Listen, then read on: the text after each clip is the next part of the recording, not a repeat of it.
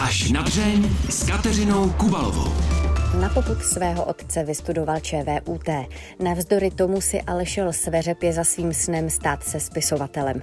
Dnes je úspěšným autorem mnoha knih a další stovky jich vydal jako nakladatel. Nejen o psaní promluví už za chvíli mimo jiné autor nedávno sfilmovaného Spícího města Martin Vopěnka. Kateřina Kubalová přeje dobrý poslech. Naším milým hostem je dnes spisovatel Martin Vopěnka. Dobrý den vám přeju. Dobrý den. My tady na stole máme jednak vaše knížky pro děti i knížky pro dospělé. Co vás těší víc tvořit? To se asi nedá úplně takhle říct, ale vždycky v těch mhm. knihách mm-hmm. pro dospělých já se snažím překračovat nějaké vlastní obzory, čili Aha. je to pro mě namahavější rozhodně mm-hmm. a je to pro mě cesta někam do neznáma a taková trošku výzva. Mm-hmm. A v těch dětských knihách samozřejmě musím brát větší ohled na toho čtenáře a vciťovat se do pohledu mm-hmm. těch dětských duší potom.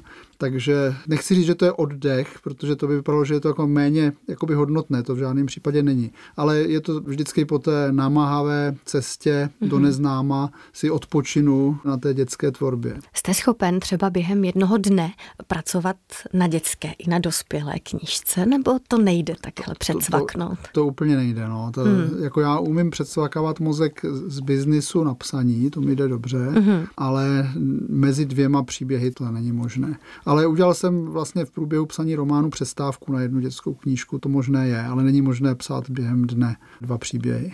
Teda aspoň pro mě ne. Když se člověk eh, zabere do toho psaní, tak opravdu žije tím příběhem a hodně těžko se mu z toho uniká. Když se udělá takovou pauzu a napíše třeba krásný příběh o jednorožci, tak jak potom je obtížné se vrátit zpátky do toho flow na tu dospělou knihu? Já myslím, že jsem si vypracoval takovou metodu psychologickou, hmm. že nechávám ten příběh plynout jakoby na pozadí svého hmm. mozku. Pořád to tam někde Takže ve chvíli, kdy Aha. prostě mám rozepsaný román, tak eh, z toho románu vlastně nikdy nevystupuji. Občas se stane taková nějaká srážka s nějakým třeba blbcem během toho dne, něco, co vás opravdu rozhodí a pak hmm. se tam musíte zase těžce vracet, ale to je spíš výjimečné. Většinou to tam pořád je někde vzadu a já se k tomu můžu kdykoliv vrátit. Musíte si pak třeba znovu přečíst nějaké předchozí kapitoly, abyste se znovu dostal do toho příběhu, nebo se jenom podíváte, nevím, jestli máte třeba rozkreslený příběh na nějaké nástěnce, nebo jak já, já máte. Píšu, v, já píšu v ruce, dál. já píšu v ruce, takže já mám svůj rukopis, který po 14 dnech už nepřečtu, protože je to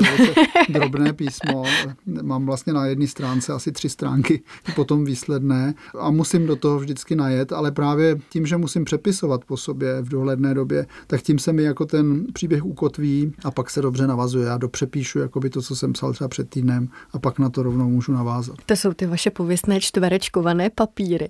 Kolik těch sešitů už máte někde ve skladu? No ono vlastně, jak píšu tak strašně úsporně, tak ono to jako nejsou žádné tuny papíru, co už jsem popsal, ale všechny ty takový rukopisy... 500 stránkový román vy máte v malém sešítku. V podstatě je to A4 sešit. Mm-hmm. Jestliže ten román teda skutečně co měl 700 stran, tak ten mohl být třeba na 200 takovýchhle čtverečkových listů třeba, hmm. nebo ani ne ale schraňuju opravdu ty rukopisy. Jak se vůbec žije spisovatelům v době covidu? V době covidu z hlediska psaní je to úplně úžasné. Že jo? Tam, hmm. Teda v době těch lockdownů, já jsem to rozhodně využil, ty lockdowny k psaní a byl vlastně větší klid, méně hmm. rušivých telefonátů a méně schůzek a, a podobně. Takže já jsem určitě ten čas eh, nepromarnil. Patříte mezi tvůrce a spisovatele, kteří opravdu, jak jste teď říkal, si rádi někam zalezou a píší, a nebo potřebujete i ten přímý kontakt třeba se čtenáři, různé besedy, přednášky? které právě třeba kvůli covidu teď nebyly úplně možné. Tak zejména s těmi dětmi ten kontakt je velice příjemný a hmm. osvěžující a to mám moc rád, ale závislý na tom nejsem. Prostě pokud bych ten styk přímý se čtenářem neměl, tak se bez toho dokážu obejít. Kdy vy píšete? Když na vás přijde inspirace, nebo jste tak disciplinovaný, že si vždycky řeknete každý den dvě hodiny? Tak třeba poezie, to je jedině inspirace, to je hmm. příležitostná věc, že začnete tušit téma, začnete, když vždycky je to něco, co se nedá vyslovit, protože psát poezii má smysl o tom, co je nevyslovitelné. Když se vám to podaří skrze ta slova přes to nějak sdělit, tak je to pak poezie. A někdy přijde i ta forma, ale to je tak čtyřikrát třeba za rok. Ale co se týče románu, tak tam ta inspirace přichází skrze to koncentrovat inspirování se. Vlastně to je taková vnitřní meditace a to prostě nepřijde jenom tak, když děláte něco jiného. To přijde, když sedíte, nebo aspoň pro mě, to přijde většinou až nad tím stolem, až v průběhu té cesty. Vaše spící město inspirovali vaše čtyři děti, což děti umí, inspirují, ale zároveň hodně vytrhávají z toho spisovatelského klidu. Jak jste se s tímhle vypořádával? Mluvím schválně v minulém čase, protože děti už jsou velké, teď už ten problém nemáte. No tak vlastně už to téma jakoby se s tím trošku vypořádává, protože tam všichni rodiče na celém světě usnuli záhadným spánkem. Čili klidu, to byla taková vyslovená touha. ano, klidu měli teda rozhodně dost a oni pro mě byli předlohami pro hlavní hrdiny, mm-hmm. čili samozřejmě inspirace tam je, ale ten příběh není o nich, ale já jsem si je tam dosadil a představoval jsem si je tam a když máte citový vztah k těm literárním postavám, tak pro mě je to pak mnohem hlubší a potřebuju tam mít ty emoce, jako vlastně s nějakou tu postavou, skrze kterou já ten příběh žiju. Jak se to mimochodem vašim dětem zamlouvalo, když se tam třeba poznali v té knížce? Tak dokonce já jsem původně ani nepřejmenoval a mm-hmm. ta jedna dcera, která první dostala ten rukopis, tak na straně asi 50 se zhroutila psychicky, protože tam oni vlastně dali únoscům omylem toho nejmladšího obrážku a ona to brala mm-hmm. tak osobně a vnitřně, že jí to přišlo jako, že, jako skoro vlastní selhání a nebyla schopná to dál číst, tak pak jsem je přejmenoval. Vám se to nestává, že třeba do svého rukopisu, do své knížky se tak zaberete, že vás to vnitřně trošku schroustá, když je to náročný příběh? Ne, to si myslím, že ne. Jako já mě to vždy, vždycky cítím, že mě to obohacuje, mm-hmm. ale někdy, když už ten přetlak té inspirace je veliký a, a člověk se nechce přestávat, protože prostě vím, co se má odehrát, co jak chci napsat a někdy už prostě sedím u toho stolu třeba 10 hodin a tak samozřejmě je to velice někdy vyčerpávající záležitost, ale vždycky nakonec obohacující a vždycky nakonec ta deprese přijde spíš po dopsání, protože nastoupí taková určitá prázdnota. Ten příběh najednou je pryč hmm, hmm, hmm, a nový se ještě třeba nezrodil, takže pak tak jako plujete ve vzduchoprázdnu. Než se zase něčeho chytíte nového. Hmm. Ano. Spisovatelé hodně často říkají, že oni vlastně nevytváří ty své postavy, že ty postavy možná jim vdechnou na začátek nějaký život, ale že si potom žijí vlastně sami a že ten spisovatel s tím až tak nemůže nic moc udělat. Tak pokud, Máte to podobně? Pokud s tou postavou jako jdete, tak prostě ono si to samozřejmě, mm-hmm. a mhm. ten charakter máte vyhraněný té postavy, tak v určitých situacích ta postava pak už musí nějak jednat, čili to do té míry, ano, jako vlastně ta postava by měla být věrná tomu, jak je ten její charakter udělán a, a teda by si vlastně měla sama svým způsobem diktovat, ale zase bych to úplně nezobecňoval, prostě je to taková velká hra a já asi nejvíc postav mám v románu Láska v čase bezsmrtnosti, kde jsem mhm. opravdu musel, tam jsem se dostal na hranici své schopnosti kombinace, protože tam je asi 60 postav. Mhm. A to už jsem si musel dělat i poznámku, abych věděl, kdo má vousy, kdo ne, abych to nějak nepopletl. Říká spisovatel Martin Vopěnka. Se spisovatelem Martinem Vopěnkou jsme si tady před chvílí povídali o tom, že jeho čtyři děti ho inspirovali k napsání a připsaní spícího města, které se dočkalo už i své filmové podoby. A mě by docela zajímalo, jaké vy jste byl dítě. No to byl úplně jiný čas. Já jsem o svém dětství v 60. Mm-hmm. letech,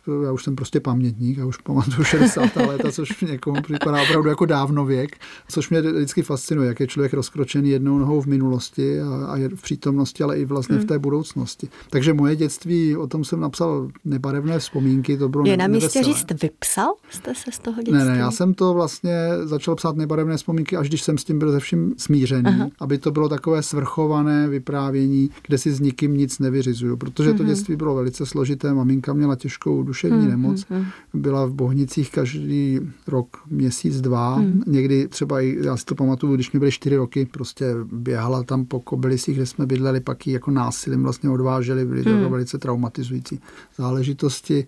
Otec byl na jednu stranu geniální matematik, na druhou stranu jako potom, když ho odstavili od všeho v roce 69, tak se nějak jako zatvrdil vůči všemu a začal být takový, jako, a stal se z něj takový fotr vlastně, takový hmm. ten jako nechápavý a fotr, který je proti všemu. Takže, Byl i proti vašemu psaní. No samozřejmě, protože, hmm. nebo proti se nedá říct, ale prostě nebral to jako, že to je to hlavní a bral to jako, že půjdu nějak v jeho šlepějích matematických. A, takže měli jsme pak ten vztah docela, docela konfliktní, ale já jsem si jako šel svojí cestou a prostě nedá se nic dělat. No, asi jsem hmm. ho trošku hmm. zklamal. Nebarevné vzpomínky jste napsal, jak už jste před chvílí říkal, až ve chvíli, kdy jste byl se vším srovnaný. Co vám pomohlo se s tím, možná nenadneseně řečeno traumatickým dětstvím, srovnat? To jako asi neumím, neumím úplně říct, ale vím, že tak kolem té mojí padesátky jsem to už začal cítit jako zcela nekonfliktní. Hmm. Jako vlastně maminka zemřela poměrně brzo, jako asi v 63, protože hmm. prostě byla tak zničena jako tou nemocí, ale hmm. i tou léčbou. Hmm. Tenkrát se dávaly elektrošoky, neuroleptika, prostě vlastně ji úplně vygumovali postupně. Hmm. Takže už jako byla po smrti a pak se člověk začne vracet k těm zábleskům toho hezkého dětství, protože samozřejmě i ona měla světlé chvilky a pak prostě každá taková chvilka je pro vás velice vzácná, že ten den byl normální, že se někam šlo, hráli jsme kuličky spolu na letní, takže mě utkilo spoustu takových jako obrazů vlastně o takových dnech, které vlastně byly skutečným dětstvím a, a ty jsem tam jako samozřejmě také vypíchl, jako takové ty hezké vzpomínky. Během vašeho dospívání tady byla totalita a navíc váš tatínek prý vytvořil i doma vnitřní totalitu. To jste ostatně už před chvílí malinko nastínil. To je dost přesně řečeno, ano. A kvůli tomu vy jste začal v 80. letech trampovat, cestovat. Určitě cestování pro mě bylo, byl ten únik. Vlastně nejprve tedy po Čechách, ale potom i třeba do těch rumunských hor, kam jedině jsme směli. Hmm. Takže tam jsem pak se cítil být, nebo nacházel jsem tam sám sebe. Vy v žádném případě nejste takový ten pohodlný cestovatel, který se vyvalí někde na pláži s časopisem vy během cestování překonáváte sám sebe. No je to pro mě dobrý, když je to drsný, jako vždycky mě to vyčistí mnohem hmm. víc. A zároveň, protože já jsem zase vždycky měl hodně práce, jako myslím, i to hmm. právě vždycky jsem měl něco rozepsaného, takže ne, nebylo to tak, že bych chtěl být tři měsíce někde pryč. A když máte tu cestu hodně drsnou, tak to můžete skondenzovat třeba do dvou, tří týdnů a vlastně je to hmm. dostatečně výživné, úplně se vyčistíte.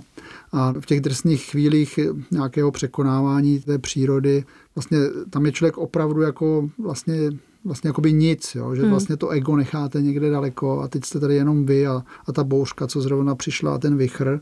Hmm. A je, je to situace, která vám vlastně umožní jako se zase vrátit zpátky, ale, ale to ego prostě už trošku potlačit a mít trošku vyrovnanější život. Je některá z těch příhod opravdu taková zásadní, že vás hodně změnila? Nebo jsou si rovny? Tak samozřejmě pobyt na Antarktidě, na ostrově Nelson, na té ministanici Jaroslava hmm. Pavlíčka, to je něco, kde jsem si říkal, tak to, co jsem si četl, četl jako kluk v těch dobrodružných knihách, tak já teď tady jsem, teď já jsem tady sám na ostrově 200 km čtverečních v Antarktidě, mám tady tuleně, tučňáky, velryby, komu se tohle poštěstí. Za to jsem hrozně vděčný, že jsem ještě tohle mohl, mohl zakusit. Vy jste eh, na cesty s polárníkem vzal i své děti. Jak to tu rodinnou partu stmelí? To jsou ty jeho slavné kurzy přežití a ty, ty, ty jsou jako skvělé a právě i, i pro ty děti on Jarda jak byly velké, když tam s vámi No jeli? holky, které teda je třeba říct, že jsou nevlastní ještě, takže velký obdiv, že, že manželka je svěřila tehdy. A bylo jim necelých pět, když jsme jeli poprvé a myslel jsem si, že to bude takový jako takový velice jako soft kurz přežití, ale úplně tak nebyl, jako šli jsme docela dost a mm. takový Jardu charakterizuje taková příhoda na závěr, kdy jsme zmoklí přišli do nějakého italského městečka, do takové kavárny studený a Jarda říká, tady mají dobré víno, ale já jsem měl před rokem, tak si nedám. Ty si dej, abys ochutnal. No a dětem, dětem asi nic. Takže takhle Jarda, ale, ale děti, jako fakt je, že děti, které nejedly před kurzem skoro nic, tak na konci kurzu prostě zmizel, dokonce i tam někde našel Jarda pohozený nějaký meruňkový kompot, do toho rozmíchal suchý chleba, který nám jediný zbýval. A ty holky, to, to zmizelo okamžitě. Jako já jsem ještě nebyl dost hladový na to, abych byl schopný to vůbec pozřít. Co na to děti říkali? Jak se jim to líbilo? Dá se říct, že líbilo. Já myslím, že hlavně nacházejí tu hodnotu toho teď, Aha. protože opravdu to vybaví člověka do života Aha. tím, jak se vypořádávat s nějakýma situacemi, které jsou třeba nepředvídané. A to vlastně ten Jarda i říká, že tím cílem těch kurzů je prostě zjistit, že to není tak, že umřete za tři dny bez vody, že oni to napsali do nějakých knih a, a tudíž vy, když si to nevyzkoušíte, že třeba ten den bez vody není žádný problém, tak umřete z toho strachu, že další den už to je napsáno, že už máte mm-hmm. umřít. Takže on jako často prolomí tyhle bariéry, kde lidi vlastně mají takové ty předpojatosti a když si ten člověk ověří, že vlastně dokáže mnohem víc, což je důležité právě i u těch dětí. Jo. A já jsem pak třeba do toho spícího města dal i tu svoji víru, že ty děti dokážou mnohem víc, než my si myslíme. Tak to vás vybaví na celý život. Máte teď po těch kurzech a po těch svých cestech takovou vnitřní jistotu, že byste zvládl nějakou opravdu extrémní situaci, kdyby přišla? Jo, musel bych se jako přesvičnout jako tu mysl, mm-hmm. že už v té situaci jsem. Jako dokud člověk to nepřehodnotí a, a ulpívá v tom, v čem je teď, tak je to velký problém. Ale ve chvíli, kdy si řeknete, všechno je ztracený, všechno, co jsem třeba vydělal a našetřil a všechno, co jsem v životě měl, tak zmizelo a začínám teď a bojuju o přežití, tak to určitě jde. Ale nemusíte tenhle ten skok v té mysli udělat. Teď mám na mysli takové věci, já mám třeba ta maminka byla židovského původu, tak já jsem jako vlastně žid po mamince. A kdo přežil z židů? Ten, kdo vždycky měl ten instinkt, že včas dokázal odejít z toho města před tím pogromem, vzdát se všeho, co měl dosud, začít hmm. zase někde úplně od nuly. Tak to myslím, že v sobě trošku mám, jako že, že vždycky tohle, že to není úplně vyloučené, že to může třeba někdy nastat. Naučilo vás to nelpět na věcech?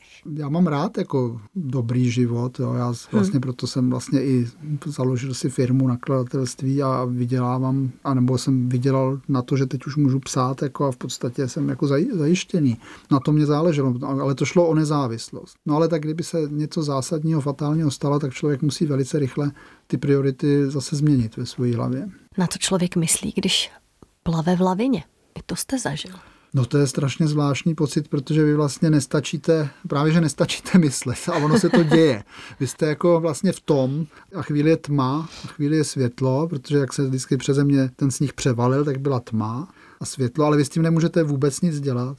Takže se to tak zvláštně, vám se to hmm. prostě děje. V takových situacích člověka napadají příběhy, které potom napíše, anebo ne? Ne, ne, mě teda napadlo kutálet se jako po té lavině ke kraji, což asi bylo do, dobrý, protože pak najednou se to začalo brzdit a já Aha. jsem tam zůstal jenom tak polo zasypaný a ta lavina naštěstí zastavila se na takovém práhu, ale prostě jedna holka byla úplně pod ní, takže jsme ji stihli vykopat a, a jeden kamarád koukala mu hlava, ale ani se nemohl hnout, jo, kdyby hmm. tam nebyl někdo další, tak se prostě z toho sněhu, těžkého sněhu nedostane. Mm-hmm. Takže dopadlo to dobře a, a stačilo mi to. Jako pro mě tahle zkušenost byla rozhodující v tom, že jsem se rozhodl už nechodit zimní přechody hor. Prostě jsem si říkal, hory jsou krásné v létě, a já nemám zapotřebí se nevrátit svým dětem. Jak moc všechny tyhle ty krizové zážitky, i třeba zážitky z dětství, které nebylo úplně jednoduché, ovlivňují vaši tvorbu? Jak moc se do toho promítají? No já to jako jsem to obrátil v to, že je to podle mě moje obrovské bohatství, protože hmm. i třeba ty proměnlivé nálady té maminky, jako já jsem si na to vypěstal mimořádnou jako senzitivitu, hmm. takže prostě podle toho, jak ona zavřela dveře, já už, už jsem jako věděl, jako věděl, že se něco blíží. Že se něco hmm. blíží a,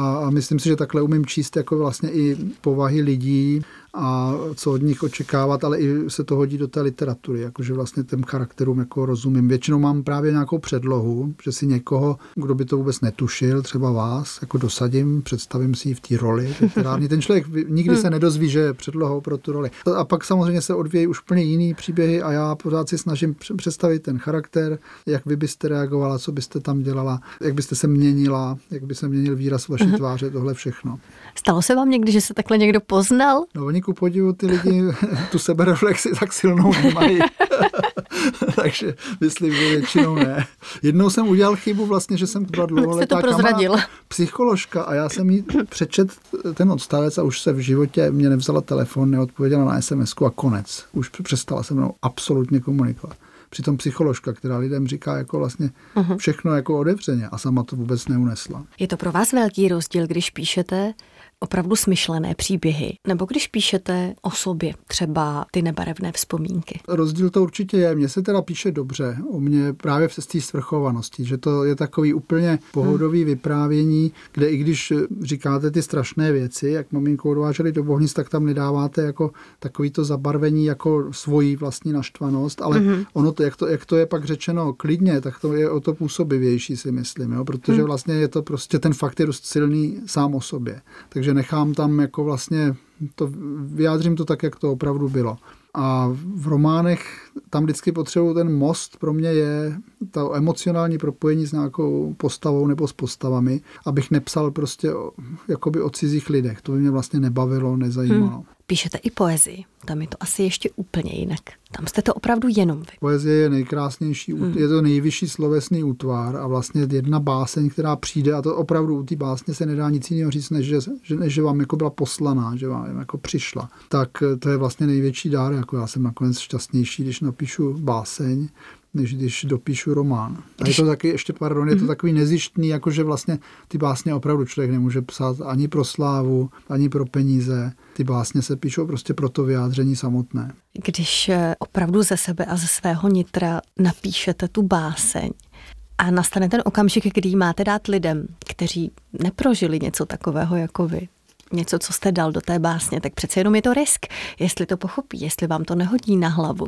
No mám zkušenost, že lidi vlastně strašně rádi dostávají básně hmm. a že pořád v nás jako ta touha po tom básnictví je, akorát ta společnost nějak zahladila a vlastně hmm. je taková velká dezorientace, co vlastně vůbec z té poezie číst. A myslím si, že básně jsou také často zabité tím, že, že básníci dávají do sbírek, no, protože hmm. ta báseň jako individualita, takže já dávám jednotlivé básně, mám asi okruh tak 300, řekněme, přátel a známých, kteří už mi říkají, že už prostě jsou nervózní, když už je 20. prosinec a ještě jim nedošla, že už se těší jako na, na báseň z dalšího roku. Ale jednou jsem sbírku teda taky, tak jako někdy uh-huh. se to do té sbírky musí dát, ale cítím, že jako lidé vlastně básně potřebují, mají je rádi, ale nějakým způsobem ta cesta k ním těch básní je v téhle chvíli úplně zatarasená a nefunguje to prostě. Když píšete, myslíte na to, jestli se ta kniha bude líbit, nebo to pro vás v tu chvíli není důležité? pro mě je důležité, abych měl pocit, že je to skvělá kniha. A pak jako už by se měla hmm. líbit těm, kteří přistoupí samozřejmě na pravidla té knihy, jo, což bohužel často nejsou třeba ty různí akademici, kteří se snaží jako mít ten kritický odstup, ale hmm. já potřebuji čtenáře, který opravdu je připravený jít se mnou jako do toho příběhu naplno jako a v té chvíli dostane zpátky všechny ty emoce, které tam jsou. Co je podle vás skvělá kniha? no tak to musíte prostě mít takový vnitřní pocit jako a já nechci, aby to vypadalo jako nějak samolibě, ale hmm. prostě jako já bych nedal z ruky knihu, o které bych neměl pocit, že je skvělá. Takže jako já většinou jsem jako nadšený ze svých knih, dokonce i když se do nich vrátím třeba jenom tak nahlídnout po 10-15 letech, jak si říkám, sakra, kdo to napsal, to je fakt skvěle napsaný. Nikdy se vám nestalo, že byste si řekl, tohle jsem měl napsat jinak, tady chybí odstavec, ne, věta. Ne, ne, ne, to se mi fakt neděje. Fakt jako jsem velice jako spokojený zpětně s tím, co píšu. Jak nesete redakční úpravy? Přeci jenom každý spisovatel musí potom z kůží na trh s tím svým dílem, dát ho redaktorovi. Pro, proto právě jako preferuju nevydávat si svoje mm-hmm. sám.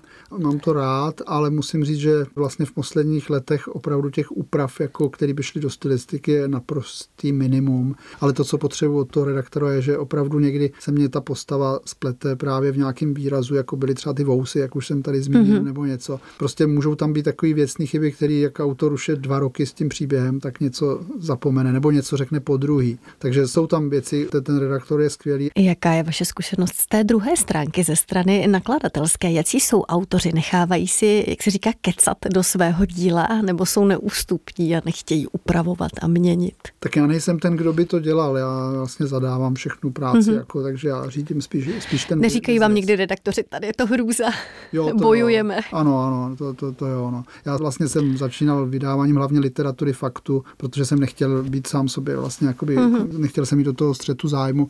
Dneska vydávám všechno, ale tu beletry spíše překladovou a prostě pro mě je to zcela oddělené. Nakladatelství je jednoznačně biznis a tam posuzuji pouze ty biznisové parametry, i když jako úplnou hrůzu bych nevydal, i kdyby jako jsem měla na, na ní vydělat. Ale někdy se povede, že vydáte užitečnou, krásnou knihu, která je i úspěšná, což třeba byl teď život na naší planetě od Davida Attenborova, knížka, kterou vydávám, protože si myslím, že je velice potřebné mluvit o problémech planety jako a ekologii a která je navíc bestsellerem, tak to je pak ta šťastná chvíle, kdy se propojí hodnota s tou prodejností. Co chystáte na rok 2002? Ne jako nakladatel, ale jako spisovatel. No, teď jsem si odpočinul na knize pro mládež, pro starší mládež. Hmm. No snad to už můžu říct, snad Václav Havel, mocný, bezmocný ve 20. století, ale chtěl bych, aby to takový průřez s tím 20. stoletím velice zjednodušený, protože nic složitého ty děti dneska se o tom už nenaučí, ale mohli by pochopit takový ty základní ideje, ty základní střety, které tady byly, možná i trošku tu dobu. A ten příběh toho Václava Havla je k tomu jako asi nejvhodnější, takže